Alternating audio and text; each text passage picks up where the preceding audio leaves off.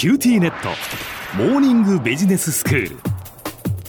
今日の講師は九州大学ビジネススクールでマーケティングがご専門の広垣光則先生です。よろしくお願いいたします。よろしくお願いします。先生今日はどういうお話ですか？はい今日の内容は前回お話ししたちょうど価値差異についてそれをどのようにマーケティングに活用するかについてさらに詳しくお話をしたいと思います。はいちょうど勝ち差というね聞き慣れない言葉ですけれどもちょうどいいのちょうどに可能の可で知るそれから差異というのはあの違いのことですねと書いてちょうど勝ち差異という言葉ですけれども、まあ、何かが変化したなとこう感じられるようなギリギリのところこの最小の違いのところっていうことでしたよね。そうですね。ええ、前回あの20%値下げすれば、大体の人にとっては非常にお得感が高いように感じてもらえるっていうようなお話をしたかと思います。はい。逆にあのバーゲンで商品の値段を下げても、下げ幅がですね、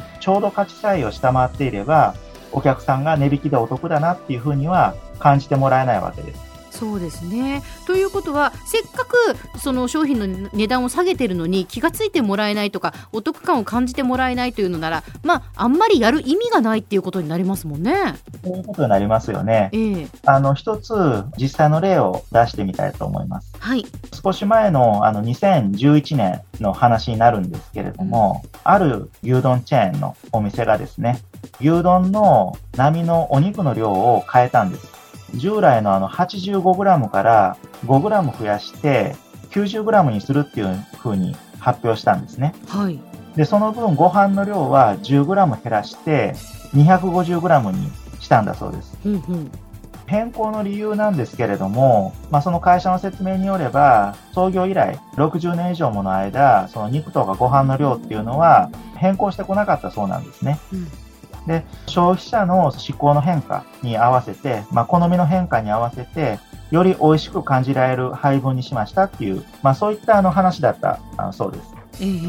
あの、小浜さんはこの従来の牛丼、まあ、85g のお肉の牛丼と、あの、新しい牛丼、90g のお肉の牛丼、違いって分かりますか？いや、どうなんでしょう。食べてみて分かるかどうかちょっと自信がないですね。まあ私もあの、見分ける自信ないですね。うん、あの、消費者があの違いを簡単に感じ取れるくらいの、まあそういった変化をつけてあげないと効果がないよっていう、まあそういったあの、いい例なんじゃないかなと思います。はい。で、もう一つあの、こちらはあの、成功事例なんですけれども、あの、カナダですけれども、ロブローズっていう、まあ、大手のスーパーマーケットがあるんですね。で、このスーパーは、あの、たくさんのプライベートブランドを開発してるんですね。うんプライベートブランドというと、まあ、日本でいうと例えばそのイオンのトップバリューとかサニーの皆様のお墨付きとか そういうことですよね。そうですね、ええ、でこのロブローズのプライベートブランドっていうのは消費者が違いをはっきりと分かるまあ、つまり違いを知覚できるようなことに非常にこだわりがあるそうなんですね。例えば、プライベートブランドのチョコチップクッキーでは、クッキーの中に入っているチョコレートチップの割合を通常のメーカーの商品よりもはるかに増やしたんだそうです。うん、通常のメーカー、例えばナビスコのチョコチップクッキー、まあ、これらのチョコチップの量がクッキー生地に対して19%ぐらいなんだそうです。でそれに対して、このロブローズのプライベートブランドは、チョコチップの量、一般のそのメーカーの商品の倍以上の量ですね、39%にしたんだそうです。へえ、そんなに？で、あの、朝食用のあのシリアルについても、例えばそのケロックのシリアルの2倍量のレーズンを配合したんだそうです。で、チョコチップもそうですし、あの、レーズンもそうなんですけれど、まあ、ここまで配合量を大幅に変えたら、まあ、食べる人にとっては、一般のブランド品とはっきりとした違いっていうのが分かりますよね。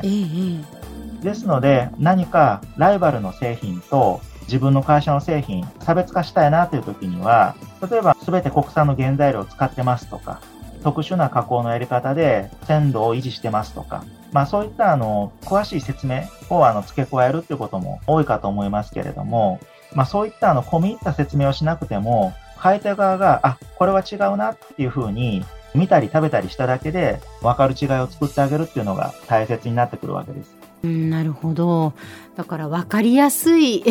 ものっていうのが必要なんですね。そうですね。うん。値下げとか、クッキーの中のチョコの量とか、消費者がその違いに気づくってことが望ましいっていう場合は、まあ、このようにあの、ちょうど価値差異を超えるほど中身を変えてあげないといけないわけです。うん。ところがですね、あの逆に消費者があの違いに気づくことができない、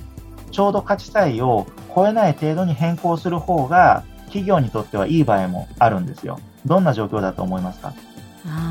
これはだから企業にとっては逆にその気づいてほしくない ということですから例えばその中の量を減らすとか値段を上げるとかそういう時ってことですよね。そうなんですよね。まあ、何かあの買い手側にとってあのネガティブな変更をしないといけないという時には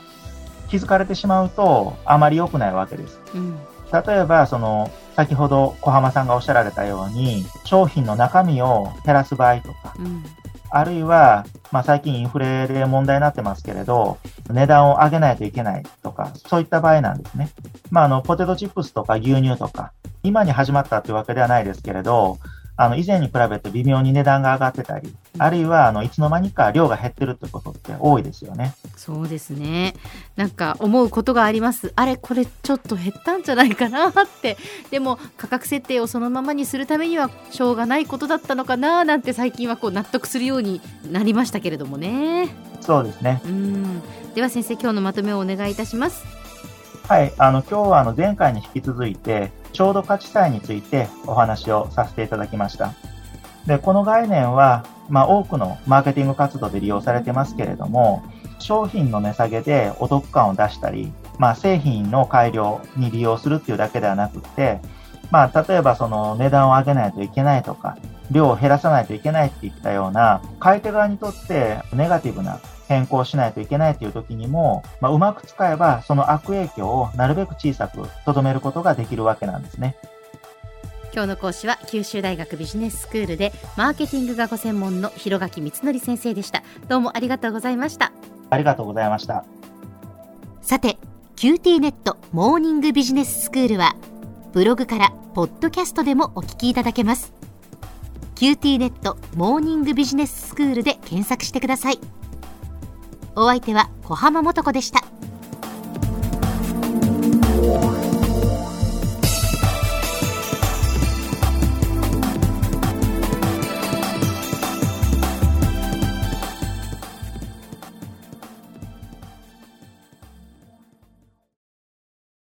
キューティーネット。お乗り換えのご案内です。毎月のスマホ代が高いと思われているお客様 QT モバイルにお乗り換えください。あなた乗り換えるわよ。お父さん早く。乗り換えるなら今格安スマホの QT モバイル